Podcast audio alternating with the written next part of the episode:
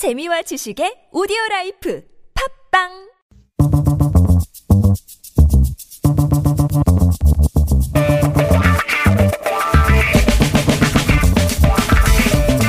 매일매일 똑같은 하루하루 지루한 일상에서 벗어나서 잠깐 영화 속으로 도망쳐 볼까요? 김송희의 영화 N 스타.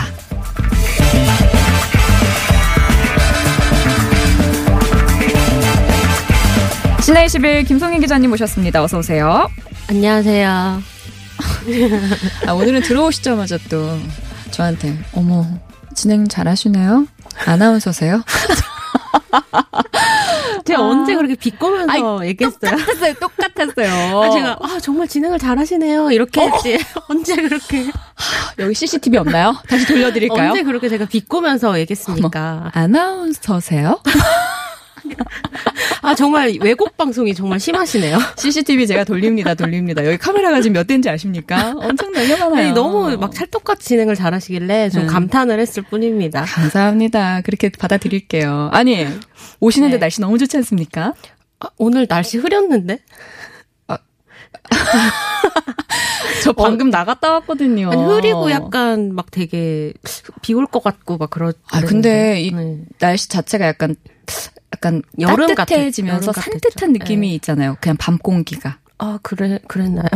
넘어가요. 에이, 아니, 저 오늘, 오늘 버스 탔더니 에어컨을 네. 트시, 그, 어, 틀긴 맞아요. 하더라고요. 그래서, 와, 진짜 여름이 음. 확 왔다라는 느낌이 들었어요. 저는 동료들이랑 저녁 먹고 들어오면서, 와, 이대로 그냥 한강으로 가고 싶다. 이런 얘기 했었는데, 아, 우리 또 청취자분들이 저 기다리고 계시니까.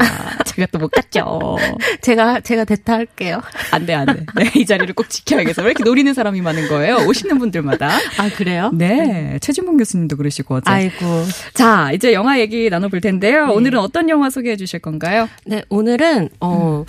뭐, 아직 그래도 봄이죠. 네, 봄 음. 하면은 시가 어울릴 것 같아서, 네.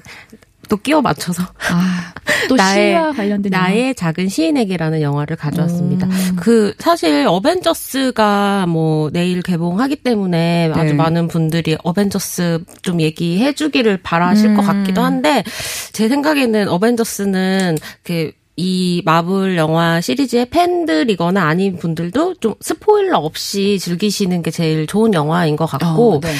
좀 스포일러 피해가려고 많이 노력하시더라고요. 음. 좀 관객분들도. 그래서 좀 어느 정도 많이 보신 후에 같이 이야기해보는 게 더 좋을 것 같아서 오늘은 뭐 그렇게 큰 영화도 있지만 이런 작고 음. 재밌는 영화도 있으니까 또 다른 영화를 한번 가져와 봤습니다. 아, 또 그렇게 큰 뜻이. 네, 항상 저는 이렇게 고민을 많이 합니다. 끼워 맞추신 것 같은데. 어, 나의 작은 시인에게 이야기 나눠보죠. 어떤 네. 내용인가요? 어, 이 영화는 그 유치원 교사인 리사라는 사십 대 여성이 주인공입니다. 음.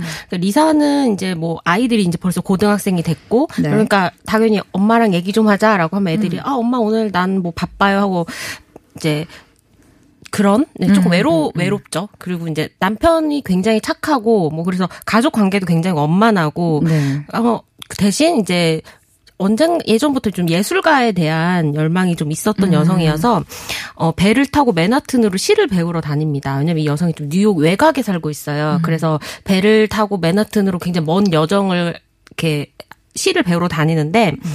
이 시를 배우러 다니는 동안은 왠지 자신이 다른 사람이 된 것 같은 생각이 음. 드는 거예요. 그래서 유치원에서는 식물도 키우고 아이들에게 노래도 가르치고 조금 네. 학습이 늦은 아이들에겐 한 명 한 명 눈을 맞춰가면서 알파벳도 가르치는 너무 따뜻하고 좋은 선생님이자 음. 또 평범한 엄마처럼 보입니다. 음. 근데 그녀는 시를 되게 잘 쓰고 싶은데 그 시 수업에서 자기가 쓴 시를 발표할 때마다 좀 혹평을 많이 받아요. 음. 너무 전형적이다. 뭐 시가 좀 별로다 이런 식으로.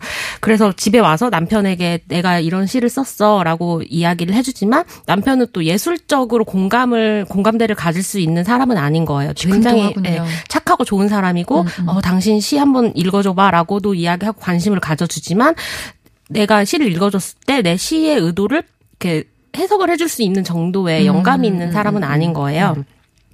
그러던 어느 날 이사의 반 아이 중 짐이라는 다섯 살짜리 꼬마애가 이리저리 왔다 갔다 하더니 혼잣말을 막 하는 거예요. 근데 리사가 그 말을 자세히 들어보니까 짐이가 노래를 부르는 줄 알고 들어보니까 짐이 시를 읊고 있는 거예요. 다섯 살짜리 꼬맹이가. 네. 어. 리사는 지미가 아주 놀라운 천재적인 재능을 가진 시인이라는 거를 이제 먼저 발견을 하고 그때부터 지미가 신경이 쓰여요. 음.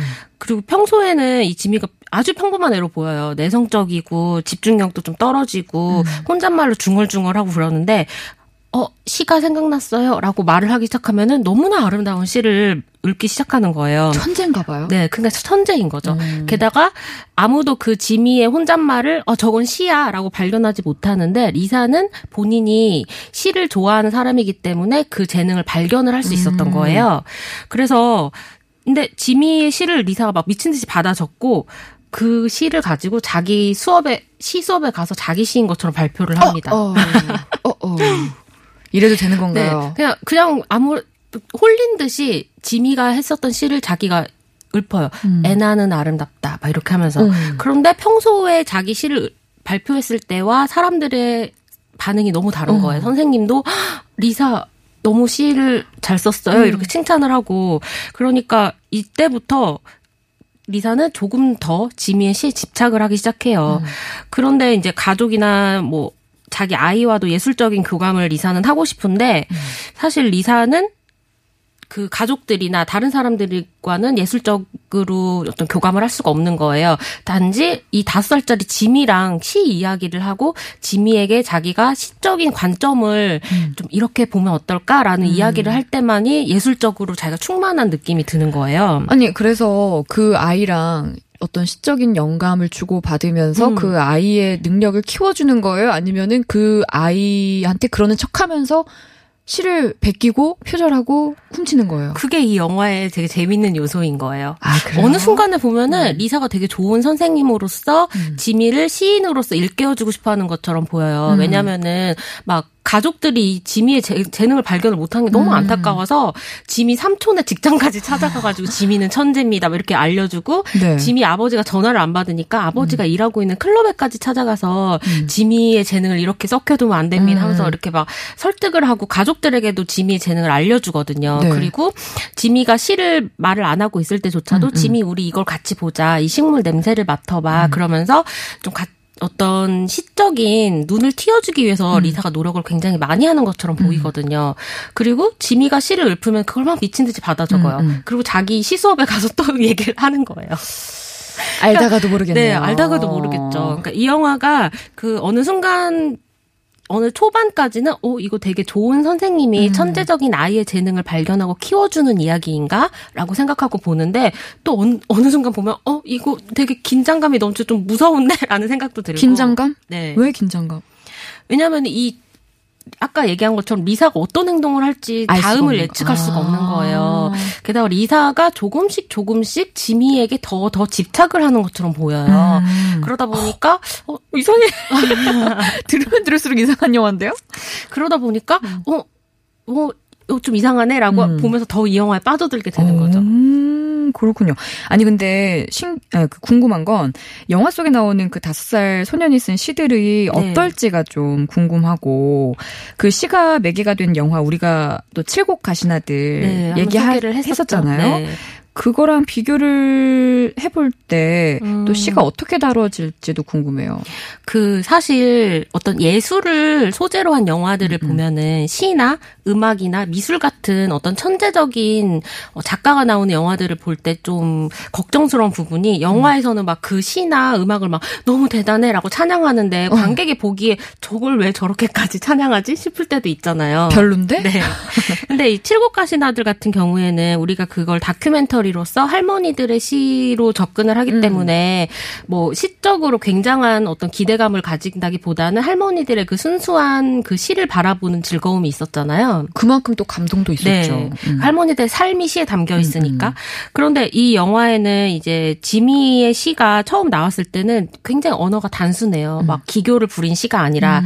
그리고 뭐 패터슨이나 칠곡 가시나들 같은 시, 그 시가 나오는 영화들에서는 그 시를 음. 텍스트로 영화에서 보여주잖아요. 네. 낭송을 한다던가. 어, 네. 근데 이 영화에서는 그 지미가 중얼중얼거리듯이 얘기한 거를 리사가 막 받아 적고 음. 리사가 시 수업에서 낭송을 해요. 음. 그런 것 외에 텍스트가 이 영화 안에서 보여지진 않거든요. 음. 근데 이 시 여기 계속 반복적으로 나오는 지미의 시가 있어요. 애나라는 시인데 애나? 그 시가 처음에 들었을 때는 어, 저거를 왜 저렇게까지 아름답다고 하는 거지라고 조금 공감이 안 될 수도 있는데 계속 반복해서 듣다 보면은 지미의 시가 나올 때마다 아, 어떤 이미지가 그려져요. 음.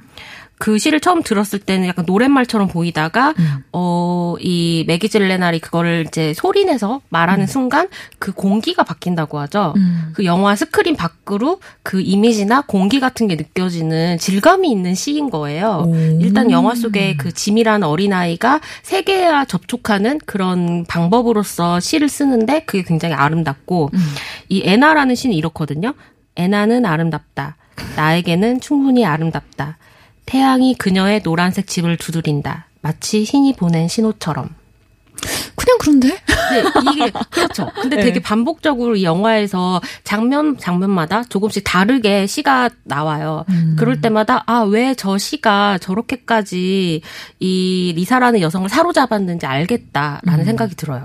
야, 근데 이거 대단하네요. 어떻게 들으면 되게 시가 일차원적인 것 같은데, 음. 어쨌든 영화 안에서 그 시가 점점점 시간이 지나면 지날수록 괜찮은 시로 느껴지게끔 하는 거잖아요. 네. 그것도 참 기술이네요. 그리고 여기서 지미가 이 애나라는 시만 쓴 게 아니고 음. 이 다음에 또 소 뭐 이런 물소 아니면은 뭐 호랑이를 매개로 한다던가 음. 아이니까 동물이 일단 뭐 보이잖아요. 음. 그런데 자세히 들어보면 너무 슬픈 시가 시를 쓰는 거예요. 음. 이 소년이 게다가 이 시, 선생님이 너 시를 쓸 때마다 선생님한테 시가 시를 말해줄래라고 얘기를 하기 때문에 선생님 시가 생각이 났어요라고 음. 말을 해요. 근데 음. 그게 어떤 어 예술로 접근하는 못쓰기호처럼 느껴질 정도로 네. 영화가 아주 아름다운 에너지로 충만해 있는 영화 같아요. 음, 전 사실 그냥 처음에 들으면서 어떤 선생님이 아이의 재능을 음. 키워주는 거, 본인의 꿈이었던 거를 음. 다 이루지 못해서 음. 그 재능을 가진 아이의 꿈을 키워주는 걸 보고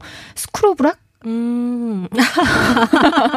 누구죠? 그 잭 블랙. 어, 어 잭 블랙. 네. 잭 블랙 나오는 스크로브락을 생각했는데 전혀 음. 그쪽이 아니군요. 어, 그렇. 어, 네, 전혀 네. 그쪽이 아니고 그 혹시 뭐 시를 쓴다거나 음. 뭐 노래를 한다거나 뭐 예술가를 꿈꿔보신 적 있으세요? 제가요? 그림을 그린다던가. 네. 아니요. 감, 감히 단 한 번도 그런 적이 없어요.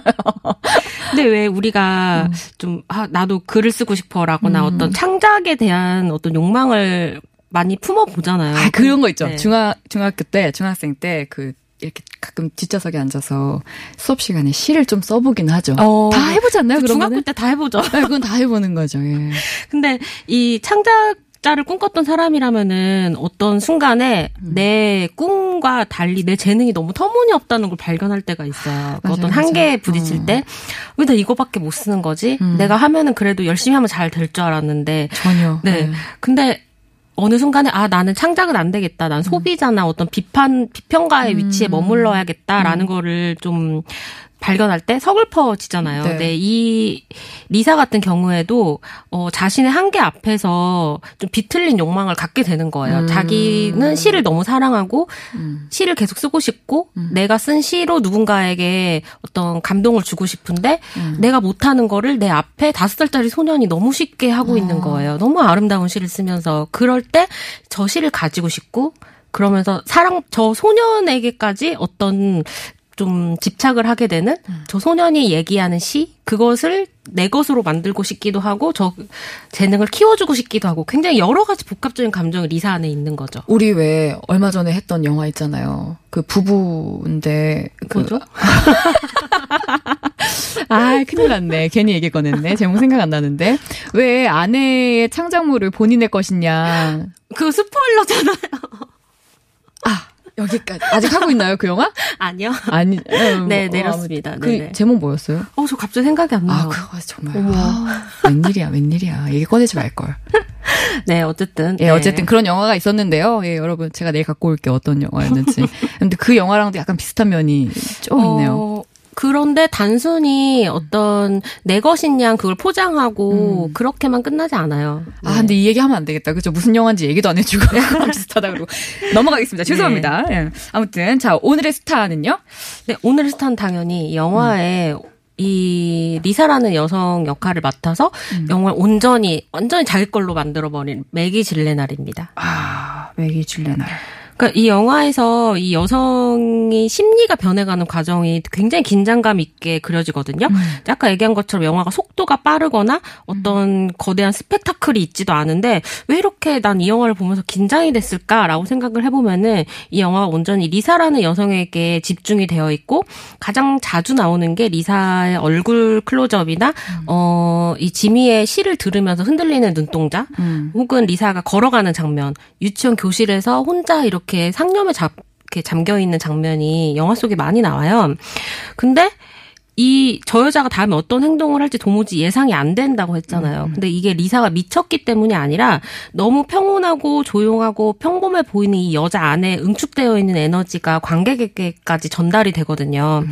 근데 불안하게 떨리는 음색이나 네. 눈빛이나 음. 그 아름다운 언어를 시를 들을 때마다 황홀감에 젖어 있는 이 표정 음. 이런 걸 매기 질레날이 너무나 아름답고 너무 훌륭하고 너무 불안하게 표현을 음. 잘 해내서 저는 영화 보면서 아 매기 질레날을 내가 여태 너무 발견하지 못하고 있었구나라는 음. 생각을 했어요. 그렇군요. 오늘의 스타는 매기 질렌할이었습니다. 어, 많은 분들이 또 저희가 이렇게 대화 나누는 중에 문자를 주셨는데요. 얼리버드님은 두 분 만담하세요? 네, 처음 시작할 때 얘기인 것 같고. 오칠일삼 번님 두 분 토닥토닥 자매 같으세요. 구팔팔삼 번님은요. 설마 김송희 기자가 그럴 뿐으로 안 들리는데 착한 분 같아요. 목소리에서 나 착해요 이렇게 써 있으니까 혜지 씨 너무 놀리지 마세요. 아 그리고 아까 혜지 아나운서님 얘기한 영화는 더 와이프였어요. 아 맞다 맞다 맞다 맞다 맞다 맞다 더 와이프였죠. 네. 아무튼 구팔팔삼 번님은 되게 오해하고 계시는 거예요. 김송희 기자님이 진짜 연기를 잘하세요. 이 마이크에 불이 켜졌을 때와 꺼졌을 때와 아 너무 다르거든요. 억울합니다, 정말. 아, 끝까지 진짜 어마어마합니다. 예. 알겠습니다. 자, 오늘은요, 여기까지 할게요. 오늘의 영화는 나의 작은 시인에게 였습니다. 다음 주에도 또 재미난 영화 가지고 와주세요. 네, 안녕히 계세요. 다음 주에 뵙겠습니다. 지금까지 김송희 기자였습니다.